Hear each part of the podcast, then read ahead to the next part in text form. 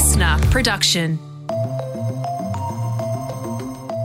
Hello, welcome to the briefing. It's Thursday, October 14. Tom Tilley with you, joined by Jan Fran. Now, Jan, if you were an ex Prime Minister, what sort of ex Prime Minister do you think you'd be? Would you go quietly or would you be laying into the current government? Mm, that's a good question.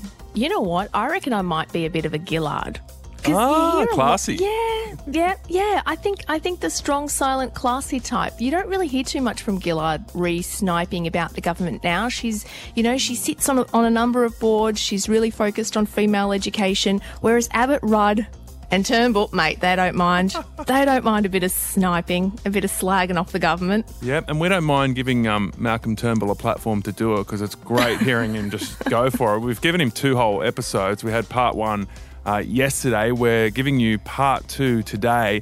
And this is where he really starts going for it. We ask him about, you know, the climate policy in the coalition. We also challenge Turnbull that for all his criticisms of Scott Morrison's government, it could actually be Morrison that gets the party to commit to net zero. Scott does not face the internal problems that I had. But he's treading very carefully because every day he'll be saying to himself, I don't want to happen to me what happened to Malcolm. I wonder if that's what he is thinking. Anyway, part two coming up with Malcolm Turnbull in the second half of this episode. First, here are the headlines. Well, our first story relates directly to what Malcolm Turnbull said in yesterday's episode, um, focusing on the New South Wales government. And the state has announced plans to spend $3 billion building green hydrogen hubs. Um, this is in an effort to create regional jobs and also to halve carbon emissions by 2030. Yeah, so Malcolm Turnbull's new job is promoting green hydrogen with Twiggy Forrest, and then straight away comes this big announcement. It comes after a billion dollar announcement in Queensland on the weekend for a green hydrogen plant near Gladstone. The New South Wales plants are expected to be in the Illawarra and Hunter regions. Yeah, that's right. And those particular regions are quite coal heavy regions in New South Wales. So there's this direct strategy there. And, and the Treasurer was out yesterday saying that green hydrogen was going to provide as many jobs, if not more jobs than the coal industry. So, you know, it's the state government saying to those locals, don't worry, you're not going to lose your jobs. We're going to create new ones. Here is the Premier Dom Perrottet. What we're saying is that inevitably, over time, we are going to move to a renewable future. This really does seem like a, a, a case of the states showing up the federal government, doesn't it? Because they've all committed to net zero by 2050. And as we know, the federal government is still deliberating whether to do that. Um, in fact, the Nationals are going to have a party meeting on Sunday to decide whether or not they're going to accept the federal government's plan. So it seems like Australia is really moving forward with hitting this target, except for the federal government. Well, what's interesting about it is that it's coming down to the wire. Like Glasgow starts in two weeks, and they haven't decided on their policy position. They haven't decided if Scott Morrison's going to attend the summit. So it's getting quite entertaining. Yeah, well, entertaining's one word to put it. Stressful might be another word. Unnecessary. A few words come to mind, some of which I can't say in polite company. All right, lockdowns could ease um, quicker than expected for Victorians as they fast approach that 70% double dose target. We've just got this little bit extra to do now to push past 70%. And if we can do that early, before the roadmap, what a fantastic problem for us to have. So he's talking about being four days ahead of schedule, which is, uh, I guess you take your wins where you can get them when you're in Victoria, don't you, Jan? Yeah, well, you absolutely do. And yesterday we told you about New South Wales potentially reaching that target ahead of time as well. So it looks like both states are doing really well in, in their vaccine rollout. Um, Victoria, in particular, on track to have 70% of its eligible population fully vaccinated by next Friday. So good on you guys. Yeah, New South Wales potentially hitting 80% over the weekend, which means we could be vertical drinking by 12.01 a.m. Monday. Tom, you and I are not going to be vertical drinking by 12.01 a.m. Monday. You know this. We'll be you have a horizontal baby. sleeping. Probably vertical sleeping, actually. You're vertical sleeping. I'm horizontal sleeping for the moment, exactly.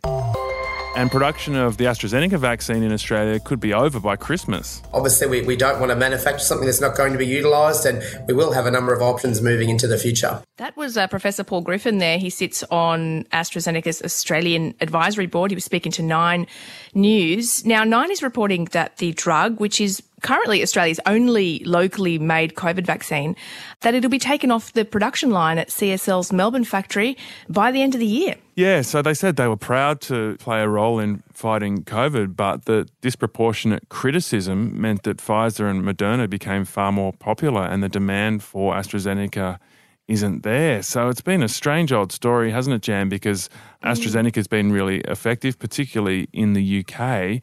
I think the key moment was the ATAGI advice, where the modelling they did comparing the risks of um, taking the vaccine versus getting COVID were based on the the low COVID numbers, not the reality that we were always going to face that COVID would eventually circulate through the community. I do recall AstraZeneca being called the workhorse of uh, Australia's vaccination rollout, in that we were relying on it very heavily to do the heavy lifting. And yeah, as you say, it's had some some quite bad press, and and now it looks like it will no longer be manufactured locally. I wonder if this will present a supply issue at some point in the future, if for whatever reason we have trouble getting Pfizer or Moderna shots from overseas or the booster shots that we might need. Yeah, it's an interesting one. Yeah, workhorse has gone out to pasture. I love this story. Well, it's bittersweet for me, actually. Mm. Um, but Bali is looking to reopen to international tourists from today. Right. That's the good news. Yep. Yes. The slightly bad news is not looking to open to us just yet. They're going to open to China, Japan, South Korea, New Zealand, and the UAE, but that has to do mainly with our borders and Australians not really being able to leave to go on holiday freely. Right, so it's nothing to do with us behaving badly in Bali for decades. No, I think they've been.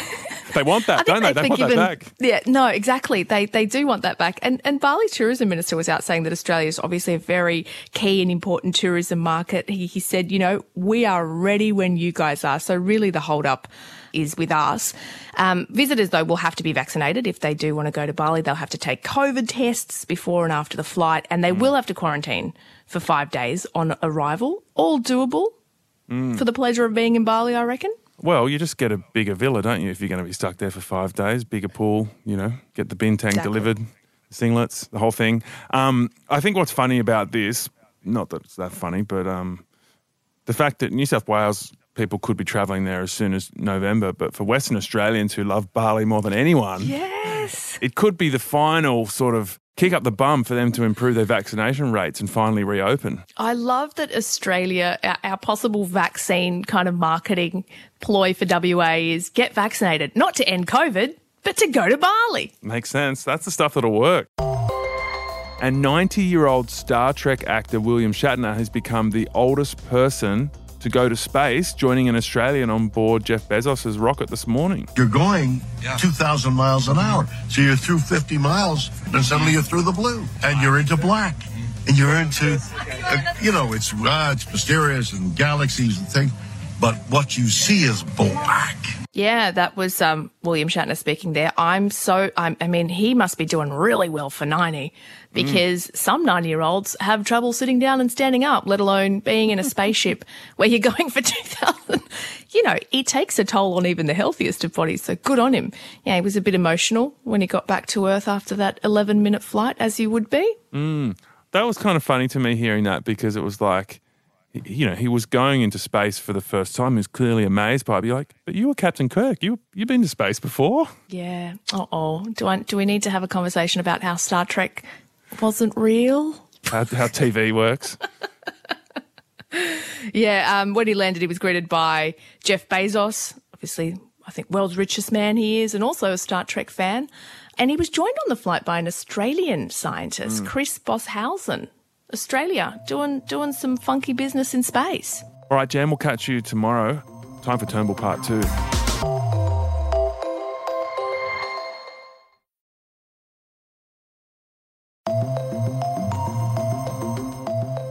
All right, so here is part two of our interview with Malcolm Turnbull. Katrina Blowers and I uh, brought you part one yesterday. It was really interesting. We heard about his new job promoting green hydrogen. the day we put that to air, you've got a $3 billion announcement from New South Wales on green hydrogen. He also laid into the Murdoch press for their Road to Damascus moment, finally, on climate change. So that was yesterday. In this episode, we're talking about federal politics, what's happening with Scott Morrison with this standoff over net zero, and going to Glasgow. So let's pick up where we left off. So, if Scott Morrison, as you say, can get this over the line, do a deal with the National, somehow rein in the people on the fringe of his party, with the cover of the News Corp papers now supporting stronger action, it appears that he might be able to get net zero across the line. Will this be frustrating for you that for all the scars you bear for fighting the climate change wars for over 10 years, that the man who took a lump of coal into Parliament, the man who took your job is the one who actually gets this done? No, not at all. I mean, I, I, want Australia to cut its emissions as quickly as possible. Committing to net zero by 2050 is fine, but everybody has done that, right? I mean, the Commonwealth government's the only government in Australia that hasn't. The real issue is having a plan to cut emissions to a larger degree by 2030. I mean, we went to Paris in 2015 with a commitment to cut emissions by 26 to 28% by 2030, the expectation was that we would increase that ambition five years later. Now, you know, the 2020 COP, of course, was delayed because of COVID, so this is essentially the 2020 COP held a year later. And so we should be, you know, increasing our ambition by 2030, I would think, by 45 to 50%. And you can absolutely do that economically. I mean, it simply requires the retirement of a number of coal fired power stations sooner. A number of them will close sooner anyway for economic reasons. So 45% cut in emissions by 2030 is now very doable. So you'll be happy that we get there on a policy level, but on a personal level, what's it like for you for him to finally get there and do something that you wanted to do for so long but it ultimately actually destroyed your prime ministership. Honestly, I'm focused on what's good for Australia and the world. There are all sorts of things that you can't get done at one time in politics because of people and circumstances, but then are doable later. You know, I was able to legalise same sex marriage, you know, at the end of 2017. I don't think you could have possibly done that 10 years before. Individuals and leadership matters, absolutely it does, but very often circumstances, timing makes a big difference. I mean, the, the reality is that, you know, in Australia, after that dreadful summer of uh, the worst bushfires we'd ever seen in our, you know, history, I don't think anyone, anyone with, you know, half a brain, frankly, would seriously suggest that we are not feeling the consequences of global warming mm. in Australia now. You know, when you had hundreds of people huddled on beaches with the sun blocked out by smoke, uh, waiting to be evacuated by the Navy. I mean, man, if that doesn't tell you something about what's going on with the climate, what will? But there are still some of those voices on the far right of Scott Morrison's party, people like Christensen, Canavan, who could blow up the, the tiny majority that he has in Parliament. Can you see this getting messy again? They could. You know, there are wreckers there. There's no doubt about that. One of the features of the right wing of the Liberal and National parties has been that they are prepared to blow the joint up. Some of the more destructive people are no longer there. I mean, Tony Abbott is no longer in the parliament. He's one of the most, probably the most destructive politician, certainly in my lifetime. And, you know, a guy who has defined himself by what he's against, by negativity, he was very destructive during his time in politics, whether he was a leader of the party or not. But he's gone. So Scott does not face the internal problems that I had. But he's treading very carefully because every day he'll be saying to himself, I don't want to happen to me what happened to Malcolm. Just bear this in mind. I mean, you can have a commitment to net zero by 2050 but what are you actually doing about it? I mm, mean, in, True. you know, d- just remember earlier this year there was a by election in the state seat of Upper Hunter in New South Wales, and the National Party and the Labor Party were competing with each other to see who was most in favour of open cut coal mining. Hmm. Now, you cannot get to net zero by 2050 if you're continuing to expand coal mining, let alone open cut coal mining at the rate we are. And you can't just say, oh, we'll just continue going on the way we are, and then in 2045, you know, when I'm long gone out of politics, hopefully somebody will come up with a super duper invention that will suddenly make it all better. Well, that's nonsense. Mm. you've actually got to get planning and building now. Phasing out coal generation, gas generation, it's going to mean absolutely the end of coal mining in Australia. Now, you know, this strikes horror through many people's hearts and minds. But if the world is going to stop burning coal, and it has to, in order to get to globally to get to net zero by 2050, if the world's going to stop burning coal, why do we think we'll keep selling it? Mm. So we've got to plan for a post coal future. And, you know, ultimately, there's a lot of denialism going on, denialism of reality. Mm. And, you know, you've got to give Andrew Forrest credit, of course, but you've got to get the political level. You've got to give Annastacia Palaszczuk credit because she is not going up there in Queensland and saying, like Matt Canavan is, oh, you know, climate change is rubbish, net zero is rubbish, uh, we're going to be digging up coal and exporting it forever. She's saying, okay, here is the way we are going to capitalise on and create jobs in the new economy. Well, that's so right. If she can turn up to those announcements with a hard hat on, actually announcing something that's being built and will create jobs in the renewable sector, then that's what's really going to, I guess, win those hearts and minds. Got one last question for you, Malcolm Turnbull.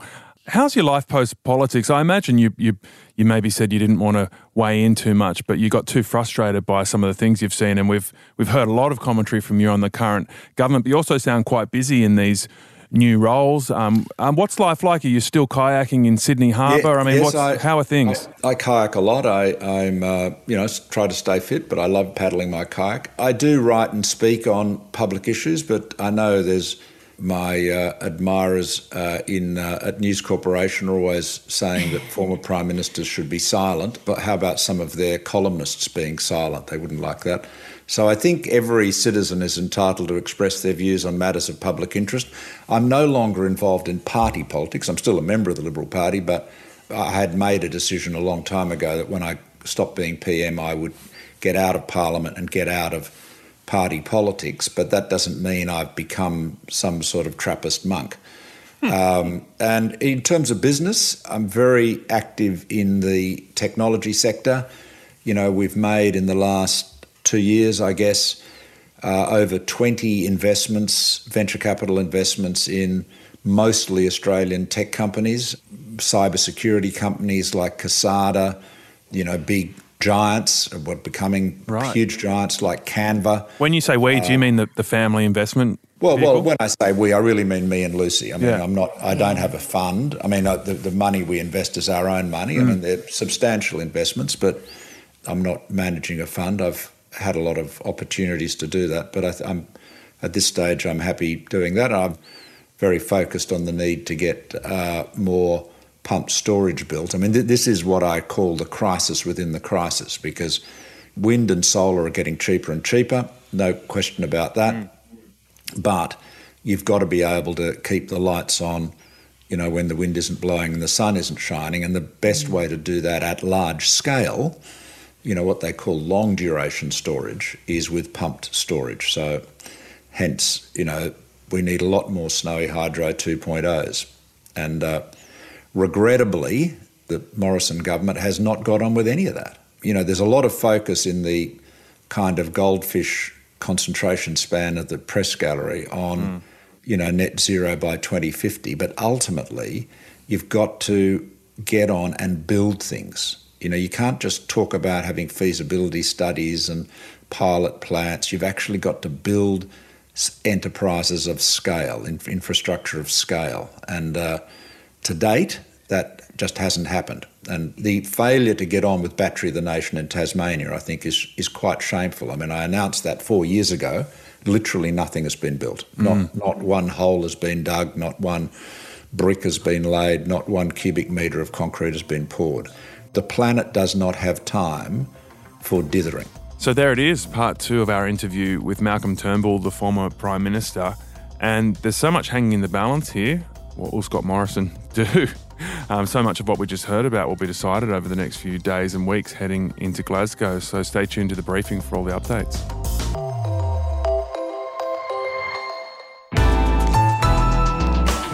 Listener.